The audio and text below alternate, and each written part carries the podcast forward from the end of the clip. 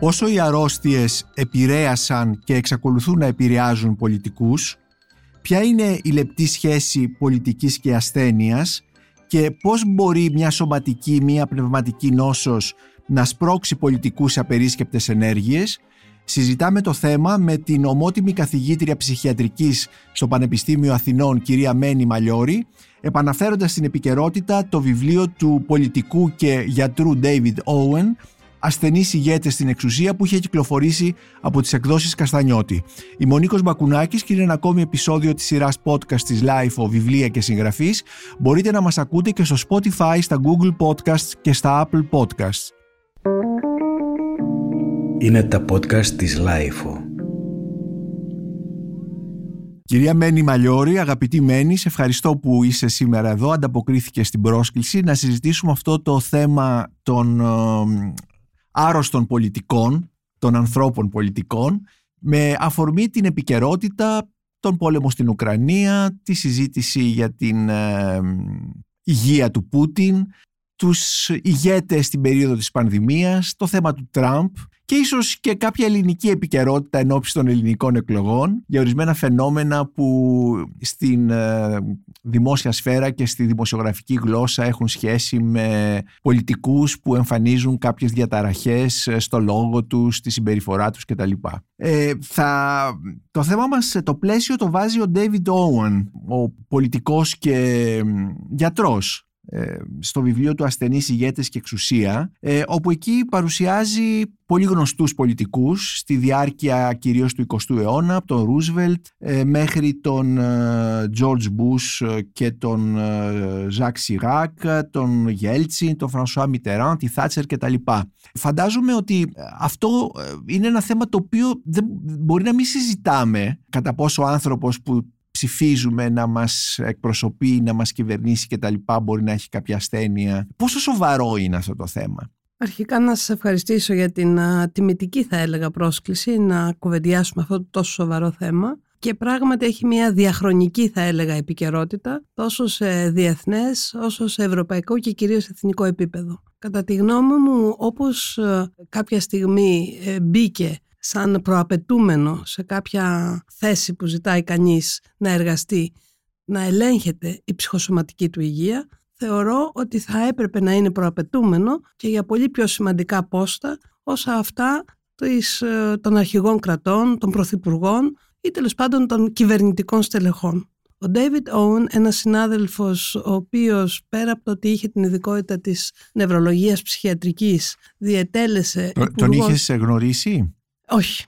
Ε, δηλαδή προσωπικά δεν τον έχω γνωρίσει, το ξέρω από το έργο του και το ξέρω μέσα από μια ομιλία και συγκεκριμένα από μια προσπάθεια που έκανε και κάνει να κατηγοριοποιήσει μέσα στο διεθνές σύστημα ταξινόμησης ψυχικών διαταραχών το λεγόμενο σύνδρομο της ύβρεως. Μάλιστα. Της, ε, της αμετροέπειας, της ε, ε, αίσθησης που έχει ένα άτομο που κατέχει εξουσία, ότι είναι αλόβητο, ότι είναι υπεράνω, αν θέλετε, των κανόνων του νόμου, τους ηθικούς κανόνες ή τέλος πάντων άλλους συμπεριφερικούς καθαρά κανόνες. Ο David Owen λοιπόν και με την ιδιότητά του σαν υπουργός Εξωτερικών είχε την ευκαιρία να έρχεται σε άμεση επαφή και επικοινωνία με πρόσωπα που πράγματι κατήχαν εξουσία. Πήρε λοιπόν άδεια για να έχει πρόσβαση στα ιατρικά ιστορικά επώνυμων ηγετών και ε, έγραψε αυτό το εξαιρετικό βιβλίο που δεν είναι ασθενείς ηγέτες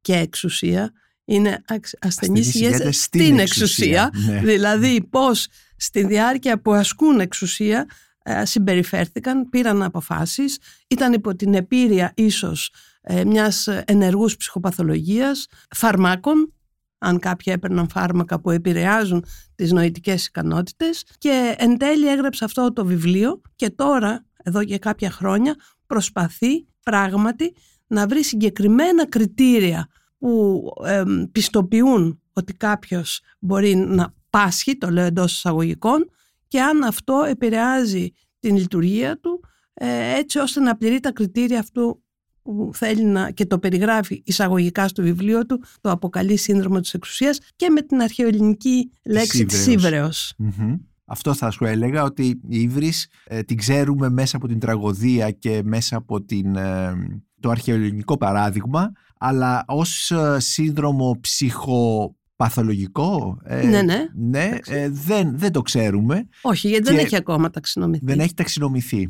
Και, και πού βρίσκεται αυτή η διαδικασία; Η διαδικασία βρίσκεται στο να γίνουν έρευνες και να δούμε εάν μπορούν να πιστοποιηθούν τα κριτήρια διότι κάθε διάγνωση στη δική μας ειδικότητα, στην ειδικότητα των ψυχιάτρων μπαίνει με το εάν κάποιο άτομο πληρεί κάποια κριτήρια και όσον αφορά το ποσοτικό στοιχείο, τη βαρύτητα, αλλά και όσον αφορά το ποιοτικό στοιχείο, το είδος δηλαδή της ψυχοπαθολογίας και αν τα πληρεί λέμε ναι, παίρνει επίσημα τη διάγνωση ή αν δεν πληρεί όλα τα κριτήρια ε, έχει προδιάθεση ή έχει ευαλωτότητα ναι. για αυτού του είδους ε, την ε, κατάσταση.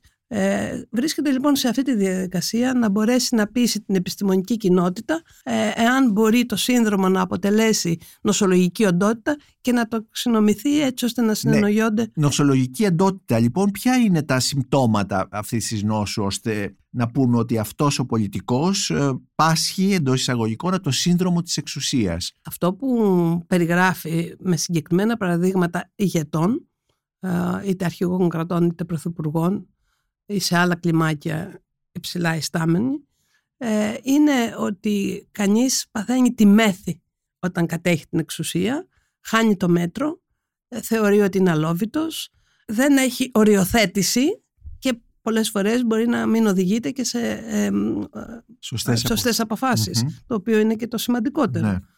Αυτό είναι μια διαδικασία που κάποια άτομα έχουν την προδιάθεση να το αναπτύξουν. Δεν σημαίνει ότι αλίμονο άλλωστε ναι. ότι όποιος έχει εξουσία ακόμα και σε ένα εργασιακό περιβάλλον. Ναι. Μην το περιορίσουμε μόνο στον χώρο της πολιτικής. Απλώς η πολιτική είναι που μας επηρεάζει, ε, επηρεάζει τις ζωές μας. Είναι πιο ορατό. Ε, διότι παίρνουν αποφάσεις ε, για έθνη, για διεθνή ε, γεγονότα. Για πολέμους, Ακριβώς. Για... Ε, όμως κάτι τέτοιο μπορεί να συμβαίνει μέσα σε μια επιχείρηση. Δηλαδή μέσα σε έναν άλλο εργασιακό ναι. χώρο. Αυτά είναι κυρίως τα χαρακτηριστικά. Είναι άτομα που έχουν προδιάθεση για αυτό. Πράγματι τα αποτελέσματα τόσο για τους ίδιους όσο και για τον χώρο στον οποίο απευθύνονται μπορεί να είναι καταστροφικά.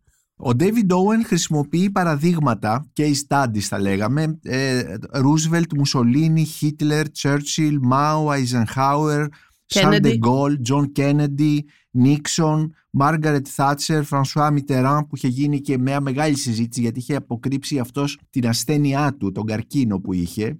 Γέλτσιν, Ζακ Σιράκ, Τόνι Μπλερ, Τζόρτζ Μπούς, Αριέλ Σαρόν. Εδώ σε αυτά τα παραδείγματα υπάρχει, μπορεί να προσθεθεί και κάποιο ελληνικό όνομα. Είτε ε, μέσα από την ιστορία, είτε μέσα από την, ε, εννοώ, από την τρέχουσα, από την πρόσφατη ιστορία, είτε από την... Ναι. Ε, είχα ακούσει ότι ο David Owen ήθελε να κλείσει αυτό το βιβλίο του με τον Ανδρέα Παπανδρέου. Δεν ξέρω αν αυτό, αυτό είναι γεγονός, αυτό είναι γεγονός. Απευθύνθηκε λοιπόν στον φίλο του και Υπουργό Υγείας, αν θυμάμαι καλά τότε, στο Κώστα Στεφανή, καθηγητή της ψυχιατρικής και μέντοράς μας, προκειμένου να δώσει στοιχεία από το ιατρικό του ιστορικό ε, που να συσχετίζεται με την συμπεριφορά ή την πιθανή ψυχοπαθολογία του Ανδρέα Πανδρέου. Ο Στεφανής ε, αρνήθηκε, ε, προφανώς και γιατί ήταν εν ζωή ο Πανδρέου και άλλοι που συμπεριλαμβάνονται στο βιβλίο εν ζωή παρόλα αυτά ναι, δόθηκαν, ναι, βέβαια, Τόνι Μπλερ, φυσικά, ναι, δόθηκαν στοιχεία. Αυτός ε, έβαλε σε προτεραιότητα το, τα προσωπικά δεδομένα το σεβασμό ε, που είχε ε, προς τον φίλο του Ανδρέα Παπανδρέου και αρνήθηκε να μιλήσει ναι. και να είναι αυτός που θα έδινε στοιχεία που θα έβαζαν το προφίλ του Ανδρέα Παπανδρέου στο κάδρο των ηγετών ασθενών ηγετών στην ακριβώς, εξουσία. Ακριβώς.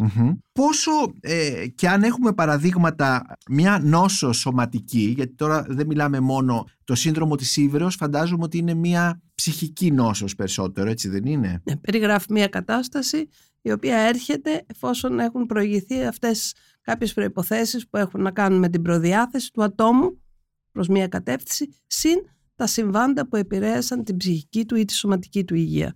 Ε, αναφέρει χαρακτηριστικά, θα δώσω ένα παράδειγμα, για τον Κέννεντι, Ναι. ε, και που μου άλλαξε και τη δική μου αντίληψη για τον άνθρωπο γιατί σίγουρα αυτά τα στοιχεία επηρεάζουν. Μπορεί να έχουμε κάποιες εγγραφές και μνήμες με το δικό μου τρόπο αντίληψης. Εγώ ήμουν στην εφηβεία μου τότε. Ε, έρχεται όμως ένα βιβλίο μετά να σου δώσει μια άλλη παράμετρο για την ε, υπόσταση αυτού του ατόμου που ήταν ένα είδωλο ε, στη δική μου εποχή ότι είχε μια σωματική πάθηση που του προκαλούσε πόνο αφόρητο ότι έγινε αλόγιστη ίσως και με ιατρική ένδειξη πιθανότατα ένδειξη για χορήγηση αναλγητικών τα οποία είναι εξαρτησιογόνα με αποτέλεσμα ο ίδιος να είναι εξαρτημένος στην κυριολεξία από πολύ ισχυρά παυσίπονα τα οποία βέβαια όταν κανείς φτάνει πληρεί τα κριτήρια της εξάρτησης αυτό επηρεάζουν την συνολική του συμπεριφορα και έχει μια εξαιρετική ανάλυση. Σε άλλες περιπτώσεις αναφέρεται στην υπερβολική χρήση αλκοόλ και πώς κάποιοι ηγέτες όταν είχαν να συζητήσουν διεθνή ε, ζητήματα, άρα βρισκόσανται σε μια σύσκεψη υψηλού επίπεδου, κάποιοι από αυτούς ήταν υπό την επίρρεια αλκοόλ. Ε, ξέρουμε, ακόμα και από την νομική επιστήμη, ότι όταν κανείς είναι υπό την επίρρεια και λειτουργεί και αν κάνει μια πράξη ε, άδικη, π.χ. ένα ατύχημα, ε, έχει ε, μερικό ή πλήρη ε, ακαταλόγιστο. Ναι. δηλαδή έχει μερικό καταλογισμό ή και το ακαταλόγιστο. Ναι. Αντιλαμβάνεστε λοιπόν τι μπορεί να σημαίνει αυτό για ηγέτες που αποφάσισαν υπό την επίρρεια υπερβολικής χρήσης. Ε, και εδώ σε αυτή είναι η περίπτωση του, Bill, του του Μπόρις Γέλτσιν. Ακριβώς. Ναι, του Μπόρις Γέλτσιν, ο οποίος διαδέχτηκε τον Κορμπατσόφ σε εκείνη την κρίσιμη φάση. Είναι, είναι το βιβλίο, ε, δίνει πάρα, πάρα πολλά στοιχεία και ανεξάρτητα με το πόσο ε, συμφωνεί ή διαφωνεί κανείς, νομίζω ότι είναι ακριβώς επειδή βγαίνουν από τα ιατρικά αρχεία ντοκουμενταρισμένες κάποιες απόψεις και mm-hmm. κάποιες τοποθετήσεις και που δυστυχώς ή ευτυχώς σε κάποιες άλλες καταστάσεις ε, οδήγησαν στην λήψη σημαντικών αποφάσεων. Η επικαιρότητα ε, ε, φέρνει συνέχεια στην επιφάνεια το θέμα αυτό. Διαβάσαμε και συζητήσαμε για τον ασθενή Πούτιν. Διαβάζουμε και συζητάμε για τον ασθενή Ερντογάν στην, στην Τουρκία. Επίσης το θέμα των ηγετών στην εποχή της πανδημίας, στην, σε όλη αυτή. Τι έχουμε να πούμε για, για αυτά; Η πανδημία ήταν μια έκτακτη κατάσταση που απαιτεί ιδιαίτερες και ειδικές ικανότητες ε, σε επίπεδο ηγετών να μπορούν να διαχειριστούν μια κρίση. Θα έλεγα ότι τουλάχιστον στην πρώτη φάση αυτό το πετύχαμε στην Ελλάδα. Mm-hmm. Τουλάχιστον στην έναρξή της και δεν είναι ότι είναι η προσωπική μου άποψη αυτό. Ε, έχει καταγραφεί διότι τα φαινόμενα αυτά και παρακολουθούνται και καταγράφονται και αξιολογούνται. Η χώρα μας λοιπόν κατήχε καλές θέσεις, ενώ συνήθως δεν το καταφέρνει ε, στην πρώτη φάση, σε αντίθεση με το τι συνέβη και στην Αγγλία και στην Αμερική, όπου κάποιοι θεώρησαν ότι είναι υπεράνω κινδύνου. Κάποιοι θεώρησαν ότι πρέπει να βάλουν τα οικονομικά συμφέροντα και το τι θα σήμαινε ε, να κλείσουν και να επιβληθούν τα μέτρα της καραντίνας. Δεν μπορώ να ξέρω. Σίγουρα όμως φάνηκε και αξιολογήθηκε εκ των υστέρων σαν πολύ κακοί χειρισμοί ε, σε ένα τέτοιο σοβαρό θέμα. Και δεν νομίζω ότι είχε θετικό πρόσημο τόσο στην Αγγλία όσο και στην Αμερική ο Τραμπ ε, για τη διαχείριση αυτού του θέματος που αν μη τι άλλο είχε και διεθνείς οδηγίες από το Παγκόσμιο Οργάνωση από το FDA στην Αμερική, από το αντίστοιχο Οργανισμό για τη Δημόσια Υγεία στην Ευρώπη.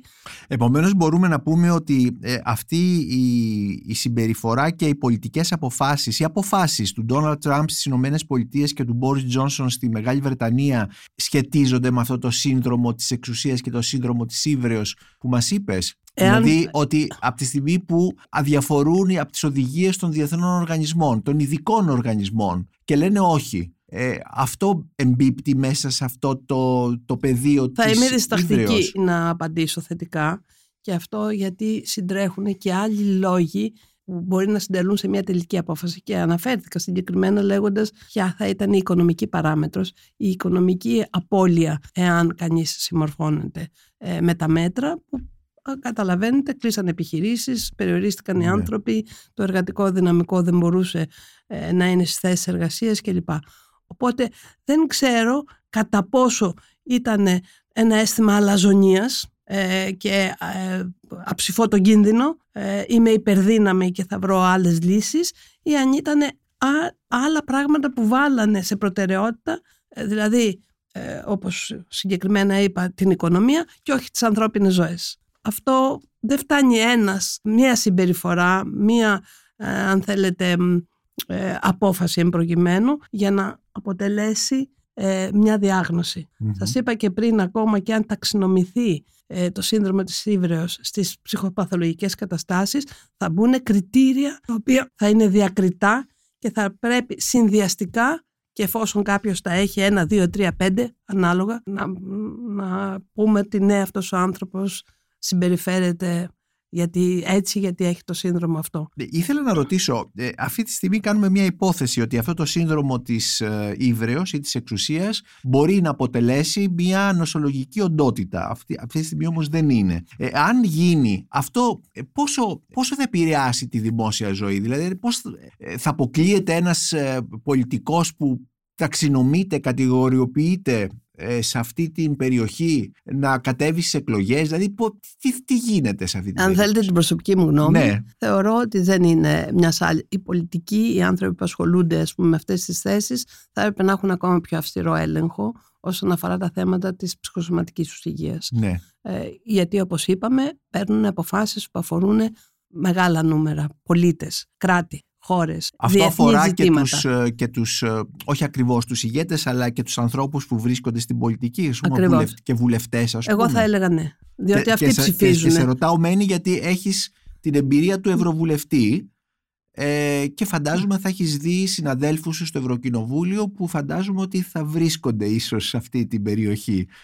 Σίγουρα και αν θέλετε και τελευταία μας απασχόλησαν ε, θέματα του χώρου αυτού, του θεσμού αυτού, του Ευρωκοινοβουλίου, τα οποία για πολλούς ανθρώπους ακόμα παρεμένουν ανεξήγητα. Δηλαδή αναρωτιόνται. Αναφέρεστε στην περίπτωση της ε, Εύας Ναι, ε, έγραψα κάτι σχετικά, χωρίς να θέλω και χωρίς να ναι. αναφέρω καθόλου το όνομα, ε, απλώς για να περιγράψω συμπεριφορές και να ερμηνεύσω μάλλον συμπεριφορές, αλλά πολλοί κόσμος ακόμα αναρωτιέται Μα τι ήθελε αυτό το άτομο, αυτή η κοπέλα, χαρισματική ε, και με, ακριβώς ναι. με αυτήν την έννοια και, εξωτερική και, με, και στην εξωτερική της εμφάνιση αλλά και με ό,τι είχε σαν ε, ε, εκπαιδευτική διαδρομή σε ένα πόστο για τον νεαρό της ε, ηλικίας της... Αντιπρόεδρος του Ευρωπαϊκού Ακριβώς, αντιπρόεδρος του Ευρωπαϊκού Κοινοβουλίου να μπει σε συμπεριφορές που είχαν καθαρά οικονομική φαντάζομαι βάση, εκτός και αποκαλυφθούν άλλα πράγματα στη συνέχεια, δεδομένου ότι ο μισθός ενός ευρωβουλευτή και πράγματι ε, είχα διατελέσει ευρωβουλευτής ε, το 1990, την πενταετία 99-2004, νομίζω ότι με μόνο μία θητεία, αν κανείς έχει μέτρο, μπορεί να εξασφαλίσει το επίπεδο της ζωής του, αν και αυτό έχει μέτρο, ε, για, το, για το υπόλοιπο της ζωής του. Αυτό συμβαίνει, μπορώ να το πω ανοιχτα ε, διότι είναι έτσι τα πράγματα. Ε, αν βάλω κάτω ποια είναι η αμοιβή ενός πανεπιστημιακού αυτή τη στιγμή στον τομέα της υγείας, τι ήταν οι μηνιαίες αποδοχές μου όταν ήμουν λέκτορας, επίκουρη, αναπληρώτρια και καθηγήτρια αν θέλετε, ή ακόμα, ακόμα, ακόμα αν αναφερθώ στο ευτελές, επιτρέψτε μου να πω, ποσό της σύνταξης, και δεν αναφέρουμε προσωπικά, γιατί εγώ είχα την τύχη να έχω κάνει μια θητεία Ευρωβουλή.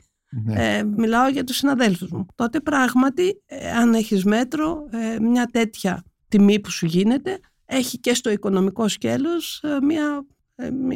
Σοβαρό μια, Ακριβώς. Ναι. Τι συνέβη; Προσπαθώντας λοιπόν να εξηγήσω, γιατί δεν ήταν μόνο η Εύα η Καηλή, ήταν και οι Ιταλοί και ο σύντροφος και άλλοι ευρωβουλευτές και ίσως αποκαλυφθούν και άλλοι, δεν ξέρουμε ακόμα, δεν έχει ανοίξει αυτό το θέμα νομίζω ότι πληρώνει ένα πολύ μεγάλο κριτήριο και σημαντικό για αυτό που κουβεντιάζουμε. Αυτού του συνδρόμου της εξουσίας. Βεβαίως. Η εξουσία, η έλλειψη μέτρου, η έλλειψη ότι είμαι ο ενθουσιασμός, υπεράνω υπεροψία, υπεράνω κανόνων, ηθικών ή αν θέλετε και νομικού περιεχομένου.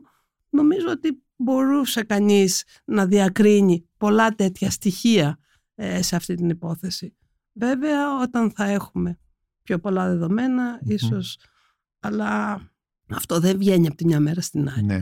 Αυτό δεν είναι κάτι το οποίο εμφανίζεται Ναι. από τη μια μέρα στην Ναι. άλλη, όπως κόλλησε ένα μικρόβιο και τε- Ναι. μέσα στο επόμενο 24 Αυτό είναι κάτι, είναι μια διαδρομή ζωής που υπάρχουν τα άτυπα χαρακτηριστικά αυτής της προδιάθεσης. Ναι. Υπάρχουν Και λοιπόν. θεωρώ Ναι. για να Και ε, είμαι εκδηλώνονται όταν, ε, Ακριβώς. όταν ε, η εξουσία άτομο- πυροδοτήσει. ακριβώς ποιο άτομο κάτω από ποιες συνθήκες, ποια δεδομένη χρονική στιγμή παρουσίασε τι. τι. Ναι. Αυτό έχει να κάνει και με, γενικότερα με τις ε, παθολογικές συμπεριφορές. Μμμ. Δηλαδή το ίδιο θα λέγαμε ε, για κάποιον που κάνει χρήση αλκοόλ. Ναι. Να αναφερθώ σε μια νόμιμη ουσία. Μπορεί να είναι μια ζωή ένας κοινωνικός πότης, χρήστης αλκοόλ. Μπορεί να σε κάποια περίοδο της ζωής του να γίνει προβληματικός με την έννοια του να μπει πιο πολύ αυτή ε, η συνήθεια στη ζωή του. Αλλά μπορεί να είναι και παθολογικός. Όταν πια έχει χάσει τον έλεγχο, δεν μπορεί να λειτουργήσει, έρχεται σε απόλυτη προ- προτεραιότητα η εξουσία ή το αλκοόλ σε σχέση με άλλα πράγματα που πρέπει να γίνουν, εργασία, οικογένεια, δουλειά. Επο, ναι, επομένως θα πω και εγώ το κοινότοπο και ε, ε, δεν ξέρω λαϊκιστικό ότι η εξουσία είναι σαν ναρκωτικό Δεν το συζητώ. και δημιουργεί ε, ε, Ξέρετε, ε, όταν, όταν κανείς μελέτησε τις συμπεριφορικέ εξαρτήσεις και μας απασχολεί το διαδίκτυο για τη νεαρή ηλικία, μας απασχολεί ο τζόγος. Ο τζόγος μπήκε στο Διεθνές Σύστημα Ταξινόμησης αχα. ε, είναι, ψυχικών είναι διαταραχών. ασθένεια λοιπόν Ακριβώς. Έχει ταξινομηθεί. Τώρα γίνεται μελέτη για το αν θα μπει και το διαδίκτυο. Ε, οι διατροφικές διαταραχές, η βουλημία, οι υπερφαγίες, ε, κάτι που χαρακτηρίζει τις γυναίκες και μπορεί να είναι εξαρτημένες από τα ψώνια. Δηλαδή να φτάνει στο σημείο κάποιος να παίρνει το ίδιο πράγμα πάρα πολλές φορές. Το ζευγάρι, τα παπούτσια, το ίδιο χρώμα, το ίδιο νούμερο. Δηλαδή παθολογικές συμπεριφορές Μμμ. Οπότε, ναι, και η εξουσία είναι μια εκδήλωση εξαρτησιογόνου συμπεριφορά. Γιατί έρχεται και παραμερίζει όλα τα άλλα ενδιαφέροντα και μπαίνει να είναι σε απόλυτη προτεραιότητα μέχρι του να οδηγηθεί κανείς ακόμα και σε παράδοξες. Δεν θα ήθελα να ε, χρησιμοποιήσω νομική ε, ορολογία, αλλά ε, ιατρική. Παράδοξες. Παράδοξες συμπεριφορές, γιατί ναι, Το παράδοξο είναι ιατρική. η- η- Εντάξει, το παράδοξο το λέμε. Είναι μια Ναι. εξαιρετική λέξη τη- τη- ε, που- στην ελληνική Ναι. γλώσσα. Αλλά ναι, οι ψυχίατροι μ, συχνά βλέπουν τα παράδοξα, τα οποία είτε ταξινομούνται είτε δεν ταξινομούνται, αλλά αυτό δεν τους περιορίζει στο να θεωρούν ότι κάτι που αποκλίνει από τον ε, λεγόμενο μέσον όρο, δυστυχώς αυτός είναι ο ορισμός της ψυχικής υγείας, ότι είναι στην καμπύλη του Γκάους στις ενδιάμεσες τιμές ε, είναι υγιές, άρα οι αποκλήσεις βάζουν ερωτηματικά, γι' αυτό και η μετριότητα δεν υπόθηκε τυχαία χρυσή, ναι. Σαν να επιβραβεύεται αυτός που κινείται μέσα στις τιμές του φυσιολογικού. Ναι, θα έλεγα ότι ναι, υπάρχουν παράδοξα. Βλέπουμε παράδοξα. Ε, αναφέρθηκες ε, στην περίπτωση του John Kennedy, του John Fitzgerald Kennedy, ο οποίος ήταν εξαρτημένος από τα αναλγη- αναλγητικά. Έχουμε στην τρέχουσα πολιτική σκηνή και στην Ελλάδα τέτοιες συμπεριφορές που να ε, μας κάνουν να μιλάμε για αυτό το σύνδρομο της εξουσίας, για αυτή τη μέθη της ε, εξουσίας. Δεν θα- Συμπεριφορές. Ναι, συμπεριφορές σίγουρα έχουμε. Ναι. Μμμ. Το θέμα δεν είναι αν κανείς σε μια συγκεκριμένη φάση είχε, δηλαδή ένα συμβάν δεν μας φτάνει. Ναι. Πρέπει να, Να- η συμπεριφορά πρέπει να Επαναληπτικές ακριβώς, συμπεριφορές. πρέπει να έχει κάποια χαρακτηριστικά, Ε, όπως είπα, ποιοτικά, ποσοτικά και χρονικά. Ναι. Δηλαδή το να υπάρχει ένα συμβάν και κανείς να δείξει σε εκείνο το συγκεκριμένο συμβάν μία αμετροέπεια και μετά να ξαναέρθει στα ίσα του, ας μου επιτρέψετε την Ναι. έκφραση, δεν αξιολογείται. Όλοι μπορούμε. Αλλά μια και το πάτε, ναι, ε, θεωρώ ότι έχω και προσωπική εμπειρία και επειδή είναι δημοσιοποιημένη, ε, έχω και προσωπική εμπειρία ατόμων που έχουν μάθει με τον τρόπο τους επειδή ε, ε, κατέχουν την εξουσία να επιβάλλουν σε άλλους συμπεριφορές που κατά την κρίση των άλλων δεν είναι οι, Μμμ.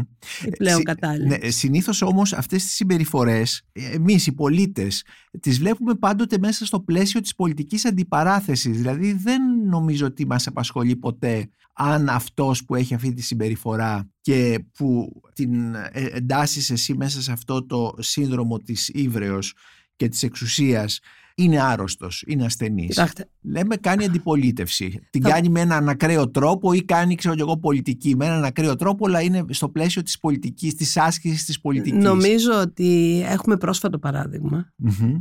Δεν θα ήθελα να φερθώ Ναι. σε ονόματα, γιατί Θα το α- καταλάβουμε, αυτούς ναι. τους ηθικούς κανόνες καλός ή κακός υπηρετώ, φαντάζομαι θα το καταλάβουμε, Ναι. προσδιορίστηκαν από τον ίδιο το πολιτικό τους χώρο Ναι. κάποιες συμπεριφορές σαν έξω από το ηθικό, νομικό, πολιτικό ή κοινωνικό πλαίσιο.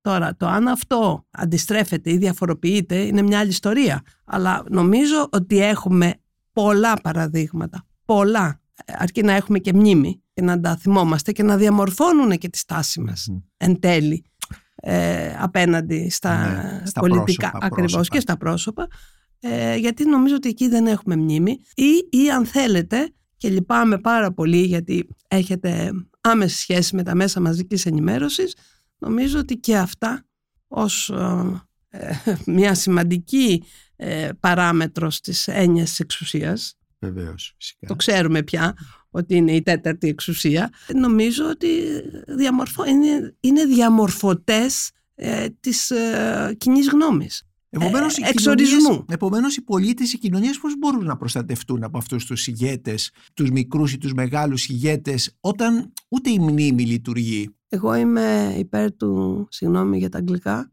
θα το μεταφράσουμε, αλλά επειδή Είναι η πιο αγγλική έκφραση είναι αυτή. κυριολεκτική. Name and blame Μμμ.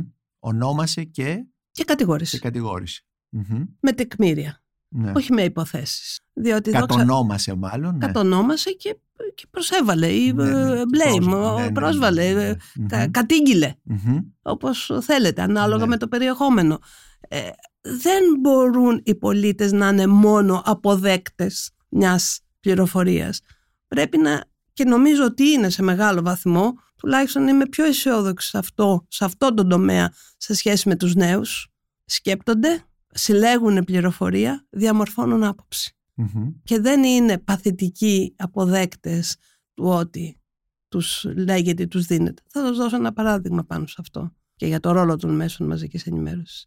Εγώ είμαι εναντίον αυτού που έγινε ε, μ, ακόμα και με το τραγικό ο, συμβάν των Στα τεμπών. τέμπη. Ναι. Δεν είναι δυνατόν όλες οι τηλεοράσεις για τέσσερες μέρες σε 24 ώρη βάση να περιγράφουν με καυτές λεπτομέρειες αυτή, τη τρα- αυτή την τραγωδία λέγοντας ε, μ, το χέρι, το πόδι. Καταρχήν έχουμε ραδιοτηλεοπτικό συμβουλίο.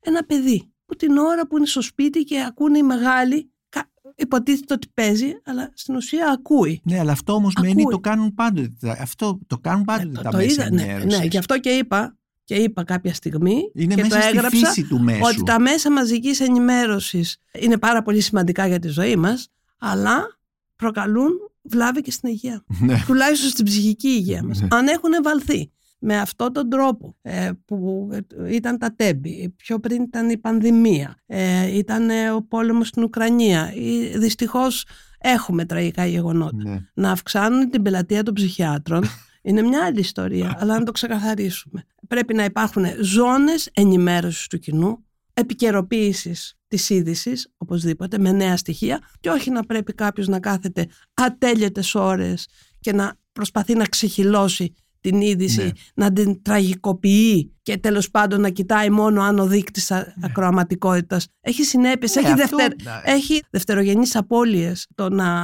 αυξάνεις μέσα από τέτοιες διαδικασίες. Το είδαμε και με την πισβήρη. Πα- Ναι, πα- ναι, πάρα ναι. πολλά, πάρα Ναι. πολλά θα μπορούσα να Επομένως, μπορούμε να πούμε ε, κατά αναλογία ότι ε, από τη στιγμή που η, και τα μέσα είναι η εξουσία και αυτή η τέταρτη εξουσία, ότι οι ασθενείς ε, ε, ηγέτες και τα ασθενή μέσα, έτσι δεν είναι; Γι' αυτό είπα ότι δεν αφορά μόνο τους πολιτικούς το βιβλίο αυτό και αυτά που περιγράφονται μπορούμε να το δούμε και σε άλλους εργασιακούς χώρους. Ναι, Μμμ. θεωρώ ότι και εκεί για άλλους λόγους, αλλά εν τέλει μπορεί το τελικό αποτέλεσμα να είναι το ίδιο, παίζουν ένα σημαντικό ρόλο ε, μέσα από την ε, δύναμη που έχουν και ξέρουμε και πώς Ναι. την αποκτούν και ξέρουμε και πώς Μμμ. ε, περνάει ή δεν περνάει μια είδηση και το πιο τραγικό είναι ποια είδηση δεν περνάει Ναι. ενώ είναι είδηση. Ε, Ε, άρα Δεν περνάει η καλή είδηση συνήθως. δεν περνάει καλή είδηση ή δεν περνάει είδηση που αφορά ένα πρόσωπο το οποίο θα απαγορεύσει να περάσει. Ναι. αυτή η είδηση. Σήμερα βέβαια δεν ισχύει τόσο αυτό, κάτι έχουμε με τα μέσα κοινωνικής δικτύωσης, το ίντερνετ Ακριβώς. κτλ. Είναι Το πιο- έχει περιορίσει. Αλλά υπάρχουν άλλα θέματα. Υπάρχουν άλλα θέματα Βεβαίως, σήμερα. Δηλαδή βεβαίως. πώς διαχέεται ακόμη και η ψεύτικη είδηση. Αλλά αυτό είναι ένα άλλο θέμα. Πρόσφατα παρακολούθησα μία ομιλία σου για την νομπελίστρια συγγραφέα την Ανία Γνώ ε, που μίλησες ε, για το ε, πώς ε, η λογοτεχνία της Ανία Γνώ, ε, μιας γυναίκας ε, ε, κόρη εργατικής τάξης που μέσα από την εκπαίδευση αλλάζει κοινωνική θέση κτλ. Πόσο ως ψυχίατρο εσένα, πώς διαβάζεις ως ψυχίατρος ε, τα κείμενά της. Ήθελα να σε ρωτήσω, στη λογοτεχνία υπάρχει ο ασθενής ηγέτης; Στην προκειμένη περίπτωση και αφού έγινε η αναφορά στα συγκεκριμένα βιβλία της ε, Γαλλίδος συγγραφέας θα έλεγα ναι, αλλά είχε μια δημιουργική γραφή, είχε μια θεραπευτική γραφή. Εγώ έτσι τουλάχιστον Ναι. αντελήφθηκα ε, και το βασικό αυτοβιογραφικό της ε, τα χρόνια αλλά και τα ειδικά, ειδικά, ειδικότερα βιβλία το ένα για τον πατέρα της, το άλλο για τη μητέρα της, το άλλο για ένα επώδυνο συμβάν στη ζωή της που ήταν μια έκτρωση στην ε, νεαρή της ηλικία ε, ένιωσα ότι έχοντας πάρει μια χρονική απόσταση από τα γεγονότα τα έγραψε όχι μόνο γιατί είχε ρέστα γιατί όφιλε να κάνει αναφορές στον πατέρα, στη μητέρα, στη διαδρομή της, στον εαυτό της, για την αυτοβιογραφία της, για τα ατομικά της βιώματα. Αλλά τα, τα έγραψε με ένα τέτοιο τρόπο που μου θύμισε αυτό που περιγράφεται σαν κάθαρση στην αρχαιοελληνική πάλι έννοια, αλλά και που το έχει πει ο, ο, Φρόιντ. Ε, το να α, αγγίζει κανείς το τραύμα, ένα τραυματικό γεγονός και να το εξωτερικεύει, λειτουργεί θεραπευτικά. Ε, κατάφερε δηλαδή η γυναίκα αυτή μέσα από τις προσωπικές της αυτοβιογραφικές όπως και η ίδια ομολογεί διηγήσεις να τα γεγονότα της να είναι συλλογικά, να αφορούν πάρα πολύ κόσμο Ναι. και να σου δίνουν και την αίσθηση μιας ανακούφισης που προέκυπτε σε κάθε της βιβλίο στο τέλος. Ενώ δεν μιλούσε για εύκολα γεγονότα, Ναι. ούτε στη σχέση με τον πατέρα, ούτε στη σχέση με τη μητέρα. Ε, υπάρχουν κομμάτια που δείχνουν και τις δυσκολίες που είχε και την αποκαθήλωση Ναι. από Βεβαίως. Ε, αυτών των ρόλων. Τα κατάφερε εξαιρετικά τουλάχιστον για τη δική μου ματιά. Ναι. Ε, μέσα στην ιστορία ε, έχουμε δει πάρα πολλούς ηγέτες, να ξαναγυρίσουμε λοιπόν στο θέμα και να οδηγηθούμε σιγά σιγά προς την έξοδο αυτής της συζήτησης, ε, οι, οποίοι, οι οποίοι υπήρξαν ασθενείς, έτσι, από ε, διάσημοι ηγέτες, ο Νέρον στην Ρωμαϊκή Αρχαιότητα, ε, πολλοί Βυζαντινοί αυτοκράτορες, ε, ε, συμφιλιδικοί ηγέτες ε, στην, στην Ευρώπη, ο Στάλιν, ο οποίος οπωσδήποτε πρέπει να είχε κάποια ε, φαντάζομαι κάποια, κάποια νόσο ε, σωματική νο, ή, ε, Ψυχική. η ψυχική ή πνευματική. Ε, συ- ε, επομένως μέχρι τώρα τα βλέπουμε αυτά μέσα στην ιστορία, μέσα από τις βιογραφίες. Σήμερα τι μας κάνει να κρούεται ένα καμπανάκι ε, ιδιαίτερα μετά το βιβλίο του David Owen που ασθενείς ηγέτες στην εξουσία που είχε κυκλοφορήσει στα ελληνικά από τις εκδόσεις Καστανιώτη ε, για να θε- πούμε ότι αυτό είναι πολύ σοβαρό πρέπει να, να το αναγνωρίσουμε σαν ασθένεια και κοιτάξτε κοινωνίες, πολίτες πρέπει να προσέξετε εδώ είσαστε πλέον υπεύθυνοι για το ποιον εκλέγετε Νομίζω ότι μ, υπάρχουν, υπάρχουν αλλαγές που μας βοηθάνε πιο πολύ να δούμε. Υπάρχει μεγαλύτερη διαφάνεια. Μμμ. Υπάρχει ταχύτητα στην ενημέρωση του κόσμου. Λιγότερα πράγματα γι- μένουν κρυφά. Ε, δεν υπάρχει προκατάληψη, δεν υπάρχει τόσο στίγμα. Πολλές φορές άνθρωποι που έχουν ένα σοβαρό προσωπικό πρόβλημα, έστω και αν έχουν, κατέχουν πολιτικές θέσεις, θα θυμηθούμε το γεννηματά, θα θυμηθούμε τη Μελίνα Μερκούρη και άλλους, βγαίνουν ανοιχτά και δηλώνουν αυτό που έχουν. Ε, Ο το- Φρανσουά Μιτεράν το έκρυβε Μπράβο. όμως ναι, κάποια και δεν θα στιγμή, το περίμενε κανείς κάποια από στιγμή αυτόν. το είπε. Ναι, Ναι, ε, το θα- είπε προς το τέλος. θέλω να πω, προ- στις μέρες μας όμως, όλο και περισσότερο άτομα που μπορεί να έχουν ένα πρόβλημα και είναι δημόσια πρόσωπα, το κοινοποιούν. Μπορεί και από φόβο ότι θα διαρρεύσει. Μπορεί και από ένα αίσθημα... Και πρόσφατα η Ντόρα Μπακογιάννη το Ακριβώς, ανακοίνωσε. ακριβώς, Μμμ. ακριβώς. Βλέπουμε να γίνεται πολύ πιο συχνά, ε, πιστεύω όχι από φόβο μήπως διαρρεύσει, αλλά από μια ενσυναίσθηση που έχουν και σε σχέση με τον εαυτό τους και άρα αλλάζω και άρα αυτό μπορεί να είναι ορατό, αλλά και προς τους συνανθρώπους. το θεωρώ μια πάρα πολύ υπεύθυνη το να, όταν κανείς, το επαναλαμβάνω, κατέχει μια δημόσια θέση, το να κοινοποιεί ένα σοβαρό πρόβλημα που αφορά τη σωματική ή την ψυχική του υγεία. Ε, συνήθως τη σωματική ε, ανακοινώνουν, την ψυχική, η ψυχική δεν ανακοινώνεται όμως. Φαινός μεν γιατί απαιτεί πολύ μεγαλύτερη αυτογνωσία.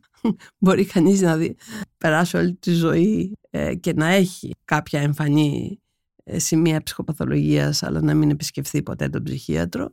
Πάρα πολύ αντρικός πληθυσμός στην Ελλάδα δεν θέλει τον ψυχίατρο. Δεν τον θέλει, τελείωσε. Όταν δεν έχει κάποια σοβαρή διαταραχή, πολύ σοβαρή, εννοώ δηλαδή, ε, εάν είναι οριακά, εάν είναι στην κατάθλιψη, ο Έλληνας άντρας το θεωρεί αδυναμία να πάει να, πάει να βοηθηθεί ε, γιατί δεν την αναγνωρίζει. Έχει σχέση με την, με την πατριαρχία αυτό, με τα... Έχει να κάνει με τα ταμπού, με το πόσο ε, μεγαλώνουν ε, οι άντρες στην ελληνική κοινωνία ακόμα, ότι πρέπει να είναι δυνατοί, να ξεπερνάνε τα θέματά τους, να μην κλαίνε, ε, να λύνουν μόνοι τους τα, ό,τι έχουν να λύσουν και να είναι Και τέλος πάντων η Παγκόσμια Οργάνωση Υγείας το έχει πει ότι δεν θα υπάρχει μέχρι το 2030, αν θυμάμαι καλά, δεν θα υπάρχει άτομο που δεν θα έχει κάνει ένα τουλάχιστον επεισόδιο κατάθλιψη στη ζωή του. Γιατί είναι πλέον οι περιβαλλοντικοί επιβαρυντές που μας φέρουν πιο κοντά στην συναισθηματική διαταραχή. Είναι πάρα πάρα πολλά τα γεγονότα, το είδαμε, έχουμε άλλωστε ακόμα τον απόϊχο των ψυχικών επιπτώσεων της πανδημίας με διάφορες μορφές, είτε προς την κατεύθυνση της κατάθλιψης ή με αϊπνίες, είτε με βία. Αυτά τα φαινόμενα γιατί πολλοί προβληματίζονται τι συμβαίνει στο σχολικό περιβάλλον και γιατί οι μικρές ηλικίες. Ε, Το bullying Ακριβώς. ναι. ε, γιατί ξαφνικά τι έγινε, μια ενδυμία ε, ξαφνική ή συσχετίζονται με την αλλαγή στην καθημερινότητα αυτής της ηλικιακής ομάδα που αντί να είναι στο σχολικό περιβάλλον μείναν στα σπίτια; Και τι συνέβαινε μέσα στα σπίτια; Ε, ήταν οικογένειες λειτουργικές, το βρήκαν σαν μια ευκαιρία να μοιράσουν πιο πολύ χρόνο μαζί τους τα μέλη ή ήταν δυσλειτουργικές και τα παιδιά είδαν εικόνες βίας πιθανών και αυτό το αναπαράγουν ε, γυρνώντας πίσω στο σχολικό περιβάλλον. Νομίζω ότι πρέπει είτε μιλάμε για ηγέτες, είτε μιλάμε για πολίτες, είτε μιλάμε για άτομα, είτε μιλάμε για ομάδες ατόμων, να δώσουμε πολύ μεγαλύτερο βάρος στην έννοια της ψυχικής υγείας, να δώσουμε χωρίς στίγμα προκαταλήψεις και στερεότυπα το μερίδιο που της αναλογεί. Μένει με αλλιώρη, σε ευχαριστώ πάρα πολύ για αυτή τη συζήτηση με αφορμή τον, την επαναφορά στην επικαιρότητα του βιβλίου του David Owen «Ασθενείς ηγέτες στην εξουσία» και την ε, διεύρυνση αυτού του θέματος προς όλες τις σφαίρες της εξουσίας και των μέσων ενημέρωσης.